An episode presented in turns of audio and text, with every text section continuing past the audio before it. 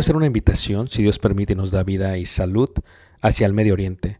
Estaremos viajando el próximo año y miraremos lo que es Egipto, las pirámides de Giza, todo lo que está alrededor de la parte de Cairo. Viajaremos a Luxor y después de ahí viajaremos por un crucero por el río Nilo, mirando las ruinas y toda la antigüedad que tiene que ver con los faraones y las dinastías. Después de ello tomaremos los desiertos, a través de lo que los israelitas pudiesen ver y lo muestra la escritura, tanto en el libro de Números como en el libro de Éxodo, y miraremos y llegaremos hasta el monte Sinaí, después subiremos el monte Sinaí, si Dios permite lo escalaremos y miraremos el amanecer. Tomaremos la ruta real, por lo que se conoce como Jordania, miraremos varios de los desiertos, de los amonitas, de los amorreos, de los madenitas, de los edomitas, y llegaremos a lo que se conoce como una de las maravillas del mundo, Petra tomaremos y miraremos algunas de las ciudades del Decápolis y luego entraremos por el río Jordán a lo que es Israel y en Israel miraremos muchas de las partes que se mencionan en la Biblia. Durante este viaje, si Dios nos permite, podremos aprender juntos la arqueología, la cultura y también aprenderemos mucho de lo que dice la palabra de Dios y daremos vida a ello mismo en los lugares donde se menciona. Esto será de gran bendición para mí y yo sé que Dios nos bendecirá a todos juntos si es que quieres aprender ello. Una vez más, si quieres más información, puedes visitarnos en la página personal ricardobarrera.us y esperamos Dios nos permita llegar a ese momento. Dios suerte bendiga y espero esta próxima clase sea de edificación para ti, lo cual fue para Eh, mí cuando lo preparé. Vamos a continuar con esta serie y el día de ayer hablábamos de el amor, de la fuente por la cual uno va a discipular. Veíamos el día de ayer que eh, tenemos en nuestra boca el poder de borrar el infierno de todas aquellas personas que van dirigidas hacia, hacia el lugar de tormento. Veíamos ayer que aún el rico pidió a Abraham que se le permitiese, que se le permitiese o que alguien fuese a decirle a sus hermanos para que no fueran ante ese tormento. Veíamos que no hay amor más grande que este, que uno pueda tener por el prójimo que compartir el mensaje que borraría el infierno de la eternidad. Veíamos el más grande mandamiento, amarás al Señor tu Dios con todo tu corazón y con toda tu alma y con toda tu mente, y el segundo era semejante, amarás a tu prójimo como a ti mismo. Y veíamos que si nosotros amamos al prójimo, estaremos dispuestos a ir a todas las naciones. Y veíamos que las naciones de la palabra etnos o etnicidad, una raza, una nación, un pueblo, gentiles, habla de todos ellos. Y aunque aquí en eh, Yucatán posiblemente eh, todos se parezcan mucho más, porque la mayoría son de aquí, salvo los hermanos que son de Tabasco, tengo entendido, y otros hermanos que, que llegaron a la seguridad de aquí, de la hermosa ciudad de Mérida veíamos que todo el prójimo pues necesita nuestra ayuda. Veíamos que el amor es el medio por el cual se puede llevar a cabo. Hablábamos de cómo compartir el mensaje y decíamos que solamente podremos compartir lo que nosotros hemos vivido, lo que nosotros creemos, lo que está en nuestro corazón. Si tú no tienes una relación intrínseca con Dios, es imposible poder compartir eso con la gente. Y hablamos brevemente del el gran ejemplo que nos dio Jesús en cuanto, en cuanto a ello. Así que Jesús, cuando vemos a Jesús, habló con aquellos que nadie quería hablar, habló con la samaritana, esto lo veíamos de gran manera. Cuando vemos a Jesús, eh, vemos a Jesús con la samaritana y vemos cómo es que Jesús emplea una plática eh, con ella. Y una de las cosas que tenemos que aprender en cuanto al discípulo y a los discipuladores es que cuando vemos a la gente no la podemos ver como un objeto. Y eso es algo que a veces cometemos el error. Los discipuladores tenemos que ver a la gente no con uno, como un objeto, sino con amor. Esto es, si estamos distraídos con la gente, realmente no lo estamos tratando con amor. Estuvimos en Ciudad de México hace tres semanas dándose una reunión de matrimonios y se hizo una dinámica muy interesante. Eh, todos los, los hombres eh, se partieron en grupos y algunos hombres salieron al segundo piso del hotel y las mujeres se quedaron en el primer piso del hotel. Y la dinámica era la siguiente. Para los que están en el segundo piso se les dijo, cuando regresen, la persona con la cual van a ver les va a querer platicar algo. Y ustedes lo que tienen que hacer es que tienen que estar distraídos. Les pedimos que saquen sus teléfonos y que vean sus teléfonos mientras ellos les platican algo que les van a dar muy importante. Y a los del primer piso se les dijo lo siguiente, necesitamos que se tomen el tiempo de platicar algo que para ustedes sea muy importante. Puede ser una prueba, puede ser una adversidad, puede ser una tristeza profunda, lo van a compartir, pero lo van a abrir, van a abrir su corazón para con las personas que bajan de, de arriba. Y claro, los de abajo no sabían la dinámica, los de arriba tenían mejor indicación de la dinámica. Cuando bajaron los de arriba y empezaron a hablar en forma individual con la gente, hermanos, pues los hermanos agarraban su celular, veían su celular, y la otra persona estaba poniendo su vida, su corazón delante de ellos. Y cuando muchos se percataron de que la otra persona no les estaba haciendo caso, en vez de frustrarse empezaron a llorar. Y cuando las personas que no le estaban haciendo caso los vieron llorar, muchos ya no pudieron, dijeron, sabes que ya no puedo hacer la dinámica porque se me hace que estoy siendo muy agresivo, muy rudo, porque su personalidad no se lo permitía. Entonces, ¿qué sucedió? Cuando pasó esto, hermanos, hubo un choque. Y cuando se les preguntó, muchos hermanos lloraron y dijeron, es que yo le estaba abriendo mi corazón al hermano o a la hermana y me despreció. Se le hizo más importante revisar su celular que hablarme a mí. Se le hizo más importante estar distraído que oírme a mí. Lo que yo le estaba diciendo era importante. Y muchos empezaron a llorar. Fue una dinámica muy interesante. ¿Y qué es lo que sucede? La pregunta fue, ¿cómo se sintieron? Dicen, nos sentimos como un objeto. Piensa en la gente a la cual estás predicándole el Evangelio. Piensa con la gente con la cual vas a visitar. Una vez fui a un lugar y el hermano tenía un itinerario para mí. Y literalmente en un día visitamos como veintitantas familias. Llegaba el hermano, no durábamos ni cuatro minutos. Si hacíamos oración en cada casa, cuatro minutos y nos íbamos. Y al terminar el día, el hermano no está casado, tiene ya más de 50 años. Le dije, hermano, así no te vas a casar tú.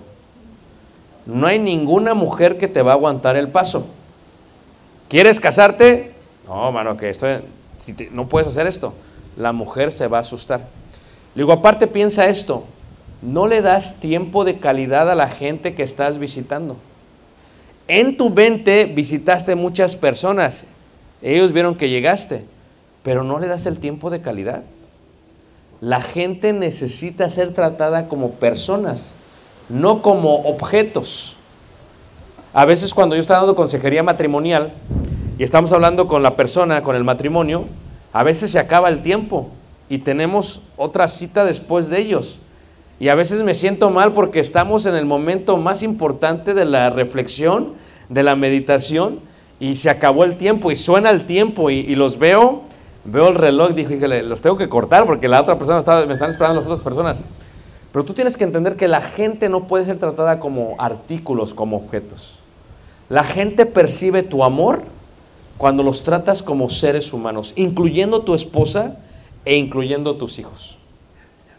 Si tú no le das el tiempo a ellos con amor, fíjate cómo Jesús, hermanos, se tomó el tiempo con la samaritana, con alguien con la que ningún judío hablaba. Se tomó el tiempo de detenerse a tomar agua. Él es el agua de vida. Él podía hacer que lloviese en ese momento en su boca. Era el tipo de milagro que podía hacer. Pero se detiene porque ama a la gente y le importa a la gente y no la trata como un objeto. ¿Cómo tenemos que tratarlos? Atentos, hermanos. Si quieres hacer discípulos, tienes que estar atento a lo que ellos necesitan escuchar. No distraídos con el teléfono. Número dos, tienes que estar dispuestos a qué? A oírlos. Oírlos. Hay una dinámica que hacen los africanos, que a veces la tenemos que hacer también con los matrimonios y con las familias. Y esto es, Santiago 1, 19 y 20 dice, el hombre sea pronto para oír, tardo para qué, manos? Para hablar. ¿Qué indica esto? Los africanos hacen esto, se sientan todos en la tribu y el jefe eh, africano tiene en su mano un bastón negro con la cabeza de elefante formada de madera. Y entonces todos los días toda la tribu tiene la oportunidad de hablar y expresar lo que siente. ¿Y qué hace el, el jefe? Toma el bastón y se lo pasa a alguien. Solamente el que tiene el bastón puede hablar.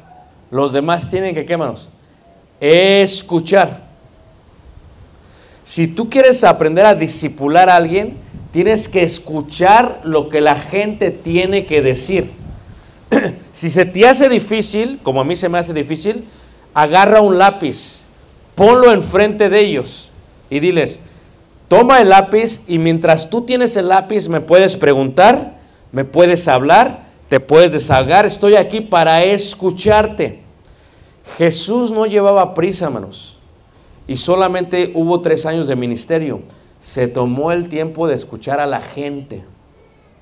Y hay todo tipo de gente. Hay gente que habla de más, hermanos. En una hora los conoces de más. Y hay gente que no dice mucho. Llega, se sienta y se pone a llorar.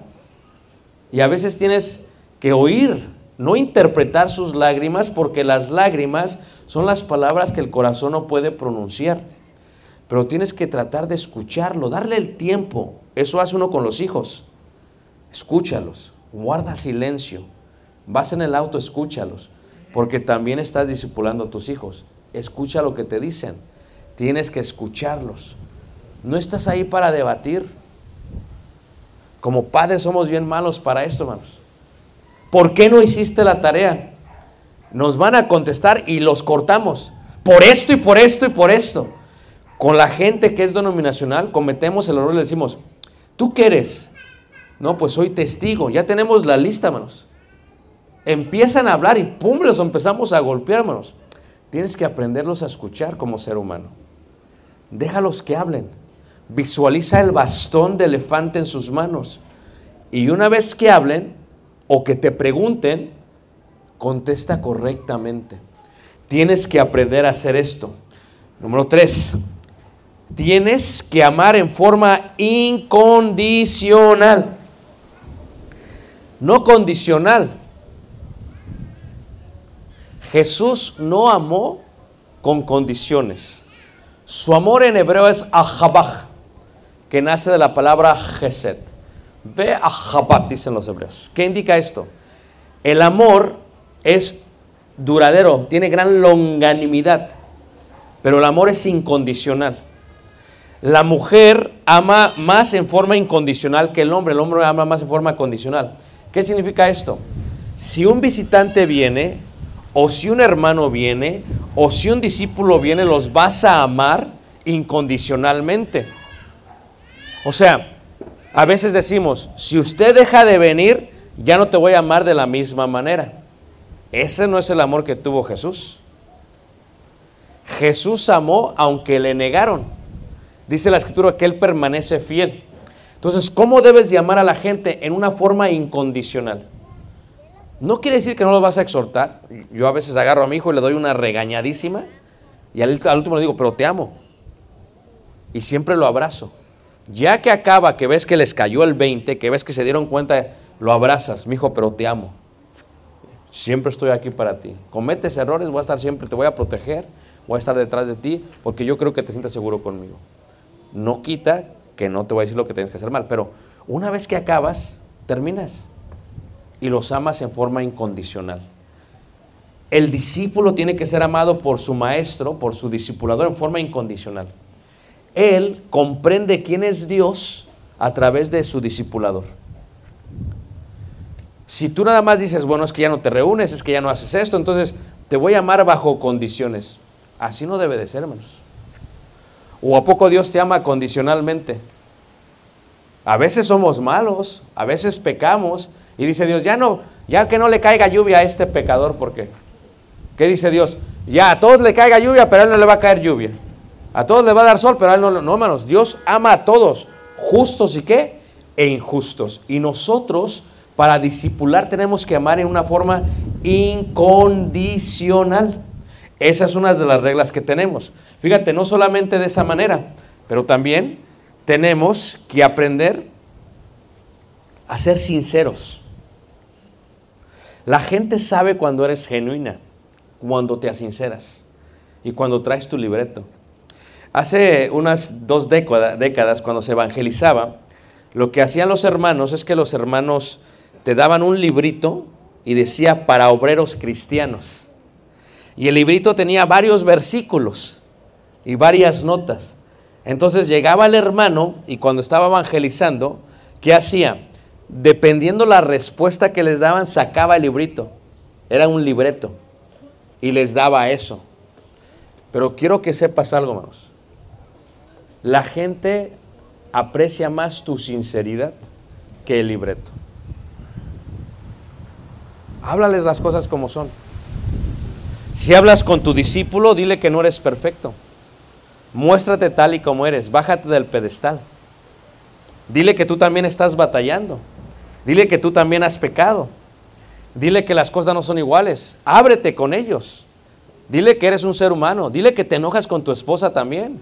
Dile que a veces te dan ganas de, no voy a decir ahorcarla, ¿verdad? pero te dan ganas de hacer algo al respecto. O sea, si tú abres, te abres con ellos, el discípulo ama esa sinceridad. No tienes que tener algo preparado. Porque cuando se tiene algo preparado, la gente se da cuenta que no es genuina.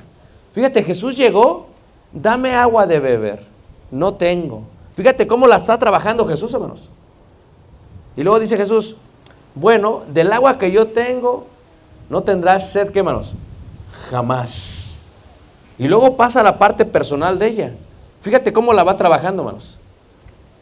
A veces nosotros no queremos vernos vulnerables con la gente, pero como discipuladores, la gente ama sinceridad. Ama que seamos libros abiertos. ¿Tienes una pregunta? Pregúntame, te la voy a contestar. Porque si yo me cierro, ¿cómo te puedo discipular? ¿Cómo puedo esperar que tú te abras si yo me cierro? Pero si yo me abro, si yo soy sincero, si yo soy genuino, entonces ¿qué es lo que va a pasar? Me vas a decir lo que está pasando y entonces te puedo ayudar. Te puedo ayudar. Cuando hablamos de los pecados, por ejemplo, eh, ¿quién de aquí ha batallado con pecados? Vamos, levante la mano. Con el viejo hombre, todos. ¿Ah? Eh, voy a ser sincero, hermanos. A mí lo que yo batallé mucho fue el baile, hermanos. Yo era una pirinola más. Y no voy a decir porque nadie puede tener mejor concepto que el que puede tener, pero yo era una pirinola y rodaba bien. Entonces, ¿qué es lo que pasa? Como seres humanos, tenemos que aceptar que aún después que yo vine a Cristo, cuando se oye una música así medio movida, hermanos, a mí me empieza a hacer el cuerpo así. La cabeza se me empieza a mover, la tengo que sujetar. Porque esa es una debilidad. Eh, mi padre fue alcohólico y mi padre batalló mucho con, con tomar. Y cuando vino a Cristo, yo sabía que iba a batallar con eso. Tú tienes que entender que la gente batalla, hermanos, con su viejo hombre. Si no, los apóstoles no hubieran hablado de eso. ¿Cómo vas a disipular? Reconociendo que son débiles, pero mostrándote tú débil también. Mostrándote como eres. Eso emplea una relación muy importante. O sea, no es un libreto, es una completa ¿qué? Sinceridad. O sea, no todo es seriedad. Vamos a hablar de la palabra de Dios y no hay que reírnos. No, hermanos. Tiene que haber gozo. O sea, a veces vas a una congregación y llegas y dices, esto parece velorio. Yo tengo gozo en mi corazón, mucho gozo. Y te ríes, pecador. Pues, ¿Qué está pasando? O sea, ¿Tú crees que Dios no nos hizo naturales? ¿Tú crees que la risa no es parte de la vida?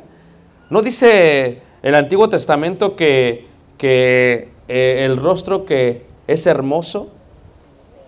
¿Qué, hermano? Exactamente, o sea, esto es lo que dice la escritura.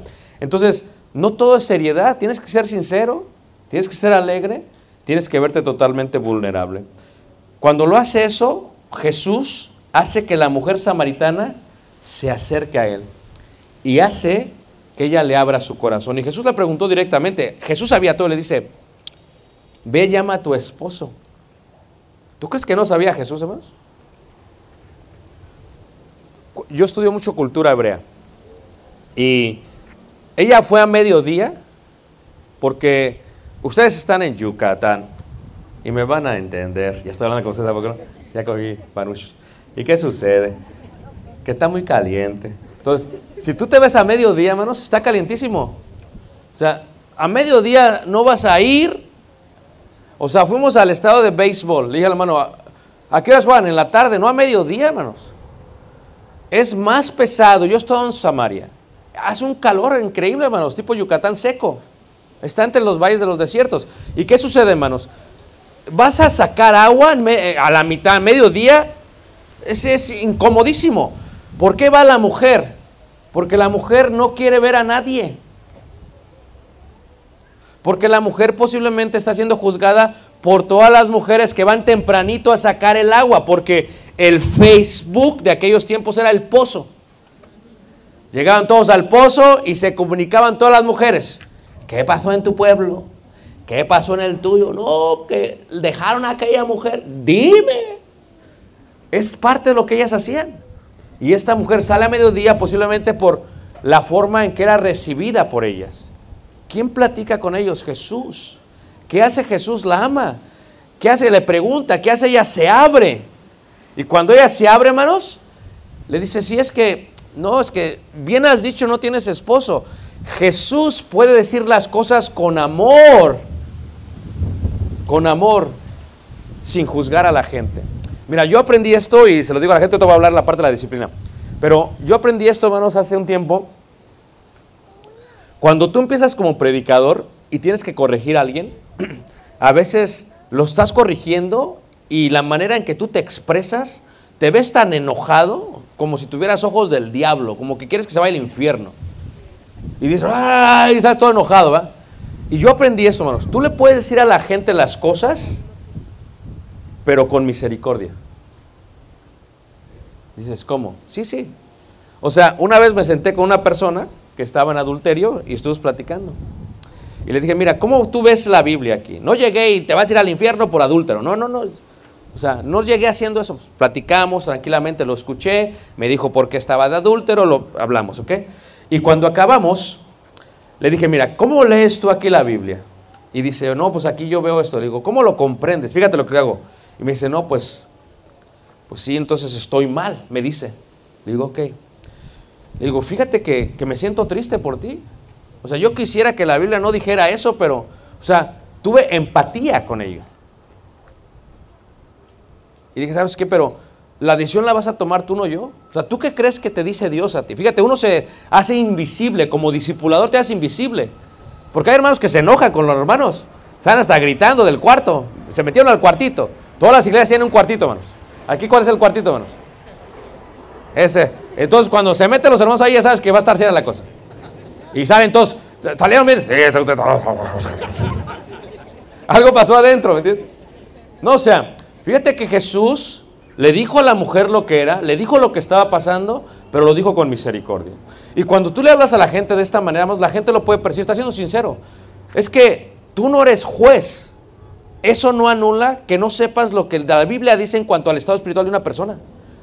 Y cuando yo hablé con esta persona y me dijo, ¿sabes qué? Le dije, hasta lo abracé y dije, lo siento mucho, le digo, lo siento mucho que tengas que tomar esta decisión, pero tú decide. Y me dijo, ¿puedes orar por mí? Le dije, claro. Y cuando acabamos hasta nos, nos, nos abrazamos. O sea, es que no tiene nada de malo, hermanos, que abrace a un adúltero, porque ya le has dicho lo que tiene que hacer. Y el discipulador sabe que con los discípulos batallan, pero sabes que la decisión no es tuya. A veces los hermanos están predicando y aquella persona no ha hecho lo que le dijiste que hiciera y desde arriba le están diciendo, ah, que este hermano y que los hermanos. Y desde arriba todos saben de quién están hablando. No tiene, ya le dijiste a solas, ya hablaste con él. Esa persona tiene que tomar esa decisión, pero no para que te hagas ver bien a ti, sino por la alma de él. Y si él no la toma, no es tu decisión. Tú no tienes ese poder. Aún Jesús no decidió por Judas. Judas tuvo libre albedrío, tuvo que decir, no se puede decidir por alguien más. Así que como ministro no te frustres si no te escucha la gente, no te va a escuchar. A veces salíamos todos traumados al principio cuando empezamos nuestro ministerio. De ahora yo salgo tranquilo del púlpito. En el cuartito salgo hasta riéndome. No, no salgo, o sea, salgo y salgo con el hermano y todos digan, ¿qué habrá pasado allá adentro? Ya saben, o sea, le dije lo que tenía que decirle, le expliqué lo que tenía que hacer. Eh, él tiene que tomar la decisión, no yo. Y voy a predicar no solamente para él, sino para la iglesia. Porque si solamente me enfoco en él, dejo de edificar a la iglesia. Y muchos discipuladores se enfocan solamente en una persona todos los domingos. Ya todos saben, dice hermano, siéntate a hablar con él. Estás perdiendo el tiempo, ya todos saben. Un discipulador sabe cómo hacerlo en ese sentido. Fíjate cómo lo hace Jesús en cuanto al ejemplo. Viene el rico, el joven rico, ¿a poco no? Yo siempre le digo a la gente, hay gente que tiene dinero, hay gente que cree que tiene dinero y hay gente que piensa que tiene dinero. Es diferente. ¿ah? Y esto es, la riqueza de aquellos tiempos se puede ver. O sea, aún yo aquí en Yucatán, tú puedes percibir quién tiene dinero. Dices, ¿cómo sabe el hermano? Tú sabes. Se puede ver el hermano que está en perfil bajo. No voy a decir qué hermano es, ni el de las tiendas, pero tú te das cuenta. O sea, ¿qué estoy diciendo, hermanos? La gente, aunque tenga un perfil bajo, tú cuando platicas no te puedes dar cuenta de eso. Es gente muy humilde, pero tienen dinero. Y hay gente que se le sube y se muestra con dinero. Fíjate que cuando Jesús vio a este joven, dice la escritura que el joven vino y el joven le hizo una pregunta. Aunque era rico, le dijo, ¿qué haré, Señor, para heredar la vida eterna? Le dice Jesús, bueno, eh, tienes la ley de Moisés, guarda los mandamientos. Y el joven le contestó, yo hago todo esto, le dice el joven, yo hago todo esto, ¿no? Pero le dice Jesús, pero te falta una cosa. Está difícil, ¿a poco no? ¿Ah que sí? Te falta una cosa. Y lo que te falta es que vende todo lo que tienes y dalo a los pobres. Madre mía, dice el hermano. Está difícil, hermanos. Está difícil, ¿a poco no? Pero dice la escritura que antes de que él respondiera, Jesús lo amó. No sabemos qué hizo, no sabemos si lo vendió, pero sabemos que fue triste. No sabemos si en el camino se arrepintió, no, la Biblia no nos lo dice. Pero Jesús lo amó. Jesús lo amó aunque no vendiera las cosas. Jesús te ama aunque a veces no obedezcas lo que Dios te dice que hagas. Porque es un amor incondicional. Si tú entiendes esto de Dios, vas a comprender que Él se merece toda nuestra honra y nuestra gloria, porque es un Dios bueno con nosotros. Jesús nos amó. Si siendo malos nos amó, cuanto y más estando reconciliados con Él. Y el discípulo tiene que saber esto del discipulador. Porque a veces el discípulo, hermanos, cuando está empezando, a veces cuando uno empieza en el camino de Dios, eh, resulta que no puede venir un día de servicio. Yo, yo cuando empecé, hermanos, dije, no voy a faltar ningún servicio. Yo así me la puse. Ningún servicio. Así me la puse. Y entonces, ¿qué pasa, hermanos? Cuando el discípulo empieza, hermanos, y, falta un servicio, siente que le va a caer fuego del cielo. Si es temeroso de Dios, hermanos, dice, "¿Y ¿dónde va el fuego? Me va a caer fuego porque no fui a la iglesia. Si es temeroso de Dios. Hay otros que, ah, a ver, me cae fuego, no me cae nada. Pero hay unos que son temerosos de Dios. El discípulo tiene que comprender la gracia de Dios, el amor de Dios, el crecimiento en Dios. Y uno tiene que irlos afirmando y afirmando y afirmando. Fíjate, ve a tus niños. ¿va? Cuando tú los estás niños chiquitos, ¿qué le dice? Te amo, mi amor. Todos los días te amo, te amo, te amo. Pero ya crecen, se hacen grandotes y les dejas decir te amo. ¿Te has dado cuenta de eso? Eso está mal. A veces tratas mejor al gato que al hijo. ¿A poco no? O al perro. Ay, mi perrito, ¿qué quiere? ¿Qué es lo que quiere usted? Y viene el hijo, siéntate. ¿Qué quiere usted? Como si el perro te entiende. Si te, ve el perro y dice, ¿ah? No te entiende. Deja de darle de comer a ver si todavía te, te ladra. No te entiende, hermanos, el perro. Y el hijo sí. Pero uno tiene que afirmarlo, afirmarlo, afirmarlo, afirmarlo. A ver, cuando yo veo a mi padre, por ejemplo, mi papá es una persona muy callada, aunque no lo crean. Yo lo veo, le digo, ¿qué pasó, jefe? Le digo, jefe, es una expresión del DF, decía amigo. ¿Qué pasó, jefe? Y lo veo más, siempre le doy un beso. Quiero mucho, pa. Y le digo eso. ¿Por qué? Porque yo no sé cuándo va a ser la última vez que lo escuche de mí. Y lo reafirmo todos los días. Yo bauticé a mi papá. Yo trabajé con mi papá. Yo tengo que afirmarlo como discípulo del Señor. Tú tienes que afirmar a tus hijos. Por muy grandes que estén. No que estoy diciendo que los alcahuetes, no. Afirmarlos, abrázalos. Te amo. Pero también Dios te ama. Te amo, mi hijo. Y Dios te ama. Recuerda eso, que sus misericordias son buenas todos los días. Nunca se te va a olvidar. Dice la escritura que Jesús lo amó. Entonces Jesús mirando le dice, le amó. Dice ahí el Evangelio de Marcos 10:21. Nosotros tenemos que aprender del Maestro. ¿Cómo lo miró Jesús, hermanos? Con amor. ¿Cómo miras a los hermanos? ¿Se acuerdan cómo habla Juan, el apóstol Juan? Hijitos míos. Ya me imagino al, apóstol Juan, bien viejito, ¿a poco no? Hijitos míos.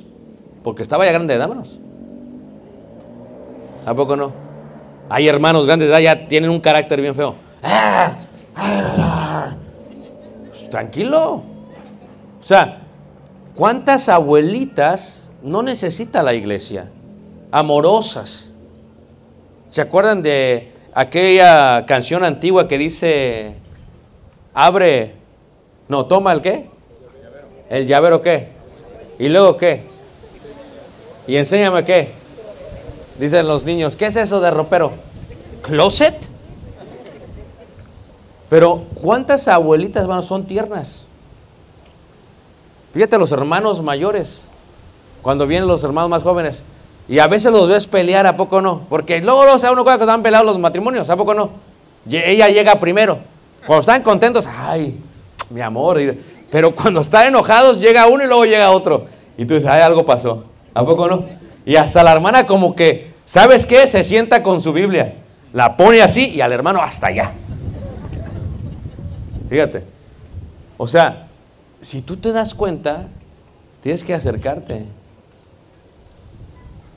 Ámense. A veces ellos ya saben, hermanos. Llega tarde, pues a veces uno se da unos agarrones bien bonitos antes de venir a la iglesia, ¿a poco no, hermanos? A la verdad, ¿quién se ha dado un agarrón antes de ir a la iglesia, hermanos? Solamente yo. Pero bueno, no creas que cualquier agarrón, unos agarrones de esos que, "Eh, ya, ni, ya ni quiero ser cristiano. Ah. Ah, no pasa acá, nada más en Yucatán no pasa, nada más pasa allá. Entonces, ¿qué pasa? ¿Qué se llama? Y cuando se ponen así, hermanos, cuando se pelean así de esa manera, hermanos, una vez me pasó a mí, me dio un agarrón con Tali. Cuando llegué, un hermano mayor, hermanos, cuando llegué tarde, yo soy muy, era muy dado a llegar a tiempo, yo soy muy disciplinado, llegar a tiempo y todo, todos los días. Y llegamos como 12 minutos tarde, llegamos y el hermano me vio desde lejos. Luego lo que me vio, yo el lenguaje corporal no lo puedo ocultar, hermanos. me enojo, la gente sabe. Y me vio el hermano y dije, híjole, ahorita me va a decir que yo ando que siempre bien celoso en la palabra. Y dije, ahorita me va a acabar. ¿Y sabes qué hizo más? Cuando llegué, me abrazó. No me dijo nada, pero nunca me abrazó y ese día me abrazó. Dije,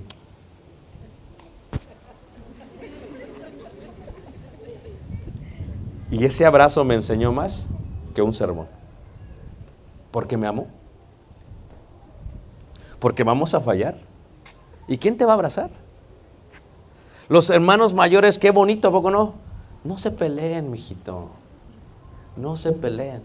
Una hermana eh, mayor de edad eh, murió la hermana. Fíjate que antes de morir, hermano, sacó todas sus joyas. Y era una hermana de dinero. Todos sus vestidos. Y encomendó a mi esposa, dijo, regálaselo a todas las hermanas antes de morir. Fíjate.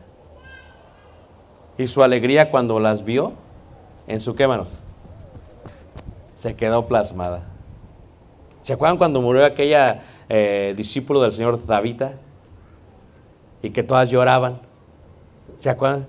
Imagínate tú, que te mueras tú y todas lloren. Todas lloren, lloren, lloren. ¿Por qué lloras? Todas, eh, los hermanos con sus, con sus, eh, con sus, con sus camisas guayaberas. Eh, la hermana me dio esta guayabera, me la tejió. Qué bonito, ¿a poco no? Pero si no has hecho nada, si no si es- si amas condicionalmente, no. ¿Cómo lo miró Jesús? Con amor. ¿Cómo tenemos que mirar a, los discípulos? Con amor, hermanos. Aún aquellos que no queremos. Fíjate, eh, a veces yo eh, lo comparto esto porque como que para allá va la clase. La gente se me queda viendo y hay gente que es muy eh, fanática del fútbol, soccer. Levanta la ¿qué le gusta el fútbol, hermanos? Entonces, la gente cuando me ve, a veces me pregunta, ¿y a usted? A veces hasta con ¿y usted? ¿A qué equipo le va? Y entonces cuando yo contesto al equipo que le va, como que ya me miran feo. Dicen, tenía que tener un, un defecto. Y defectote, hermano, defectote. O sea, pero eso es un fútbol. Entre los judíos, los judíos aborrecían a los romanos. No los podían ver, hermanos. Y aborrecían más a los soldados, porque eran duros, hermanos. Tú, la federal aquí es, es buena onda. Los romanos, hermanos, eran duros con la gente. Eran duros con los judíos. Los aborrecían. ¿Y qué pasó, hermanos? Pero había uno entre ellos, hermanos, que era bien buena onda, dicen por ahí. Que hacía limosnas, que oraba. ¿Se acuerdan quién es, hermanos? Cornelio. ¿Y qué es lo que pasa, hermanos? Ni Pedro el apóstol quería entrar a su casa. Cuando tiene la visión en la casa de Simón el curtidor, allá en Jope, le dice, la voz come. Dice, no es que, Señor, yo no he comido. Imagínate si hubiera sido yucateco, que yo no he comido cochinita pibil. Puro puerco aquí, hermanos. Se come pura. Le digo al hermano, quiero unos tacos de res. Me llevó ayer en la noche por todas las calles, no encontrábamos, hermanos. Al pastor había, pero de res no hay, hermanos. Vas a Monterrey, pura res. Vas a Yucatán, puro cerdo. ¿Tantos de acuerdo? ¿Dónde está la res? No la veo. Por- ahora, pero imagínate, si hubiera venido Pedro a Yucatán. En esta noche, si hubiera venido Pedro, se, se aventaron con un, ¿qué? Un lechón, hermanos. En el- yo lo vi cocinando en el horno de la casa de la hermana Aurora. Porque yo estuve ahí, lo vi, soy testigo. Me llevo también un pan que me dio, gracias, hermana. Eh. Pero ¿qué es lo que pasa? Pedro no lo podía comer. Fíjate, lo que más aborrecían de Pedro, o de, ah, perdón, de este Cornelio, lo tuvieron que aceptar. Porque se tiene que amar a la gente. La gente no le tiene que ir a tu equipo favorito. La gente no tiene que hablar como tú. La gente no tiene que pensar como tú. Tienes que amar a todos aunque le vayan a la América. Amén, hermanos. Gracias. Ah, o, eh, o si son de béisbol, que le vayan a los leones. O a los venados de fútbol. O sea, lo que tú tienes que entender es que el amor no tiene ese tipo de parámetros. Cuando vieron a Cornelio, hermanos, no, ¿y, y, qué hizo? Lo amó. O sea, Pedro dijo, ¿sabes qué? Yo nunca he hecho, entiendo la visión y pasó. Y cuando vio que Dios le dio el don del Espíritu Santo a Cornelio y a toda su casa, los bautizó y los tuvo que tratar como hermanos. Pero Pedro batalló con eso después. No fue fácil, hermanos. Después Pedro, dice Pablo que lo exhortó, porque ¿qué pasaba, hermanos? Hay muchos hermanos que así son discipuladores, pero mira, bien hipócritas, fíjate. Hay muchos hermanos, hermanos, que a veces en las fotos del Face no quieren sacarte foto. Yo conozco unos dos, tres fariseos en la iglesia, hermanos, que son así. Una vez me dice, hermano, hermano, venga a tomar una foto, yo voy y me la tomo. El otro hermano se quitó. Dice, yo no voy a tomar una foto con el hermano, porque está bien torcido. Fíjate, así era Pedro. Pedro estaba comiendo con todos los gentiles, para que me entiendan, comiendo con ellos, y de pronto llegó aquel hombre, ¿y qué hizo, hermano? Se levantó.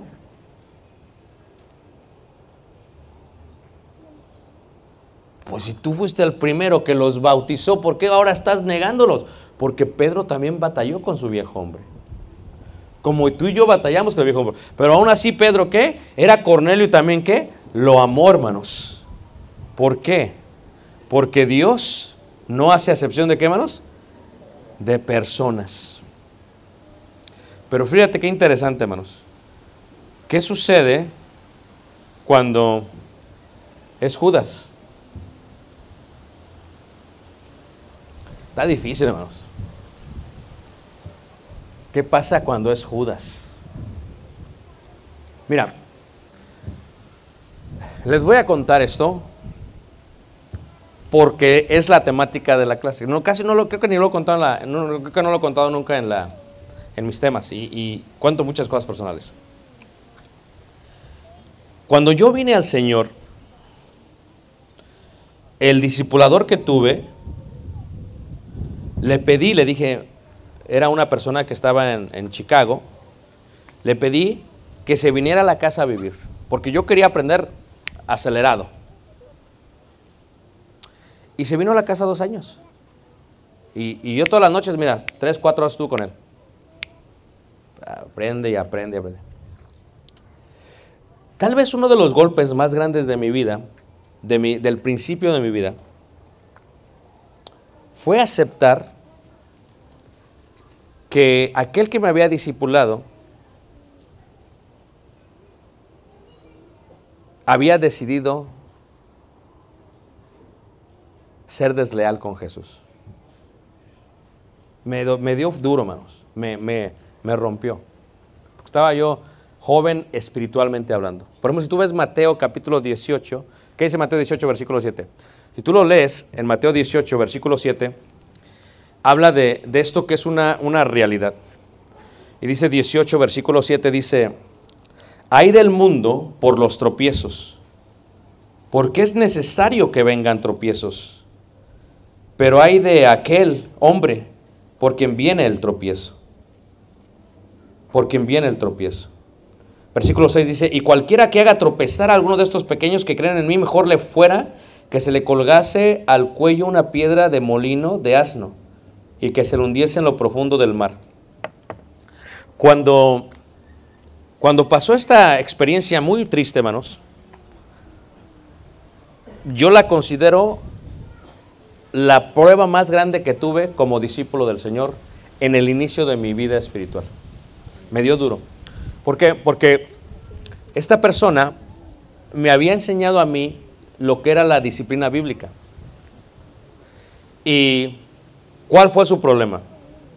Él había dejado a su familia en México, se había ido a predicar a Estados Unidos, le pedimos que eh, como iglesia que si él no se traía a su esposa y a sus hijos, no iba a ministrar bien porque no había confianza. Eh, era el mismo que le besaba los pies a las hermanas. ¿Se acuerdan cuando hablaba de hermanos? ¿Lo juntaron ya o? Entonces lo despedimos. Y él eh, hizo fraude con algunas cosas de la iglesia y se vino otra vez a Estados Unidos. pero ya no llegó con nosotros.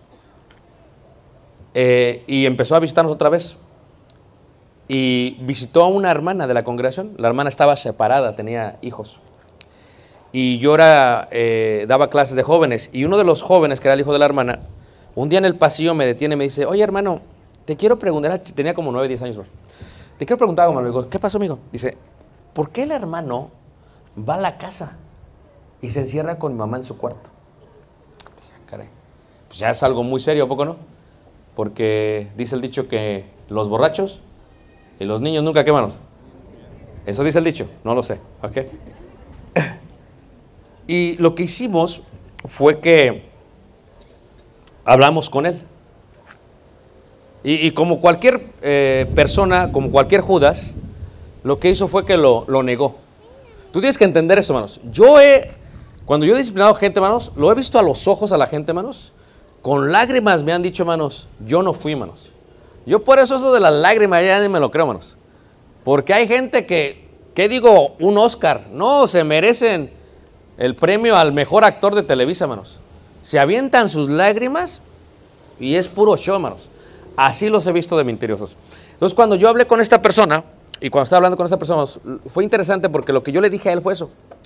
Y hablando con él, eh, me dijo, no, no, yo no vi, este, yo no fui, eh, no sé qué vio el niño.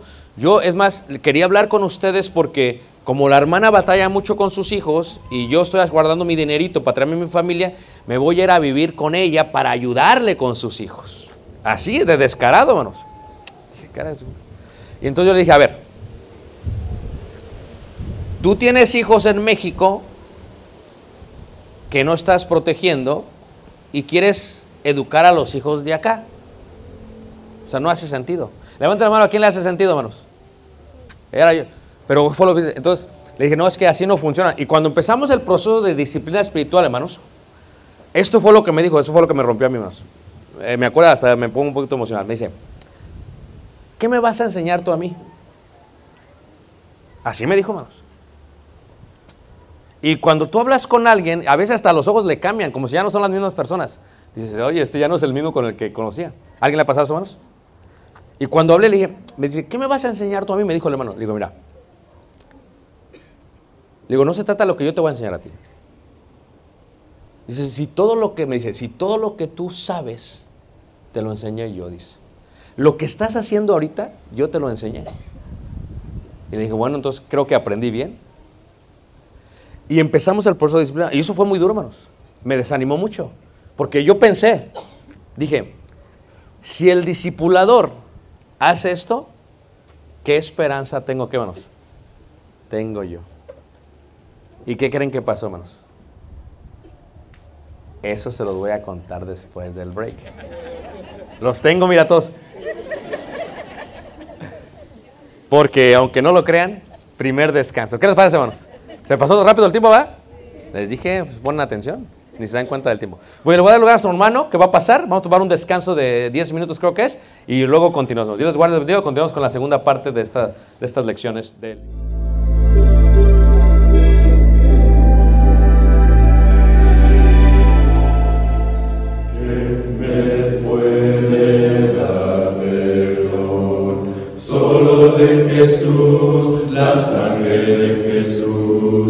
y un nuevo corazón. Solo de Jesús, la sangre de Jesús, que nos espera, nos espera, solo de Jesús, la sangre de nosotros, y nos sanará, y nos sanará, y nos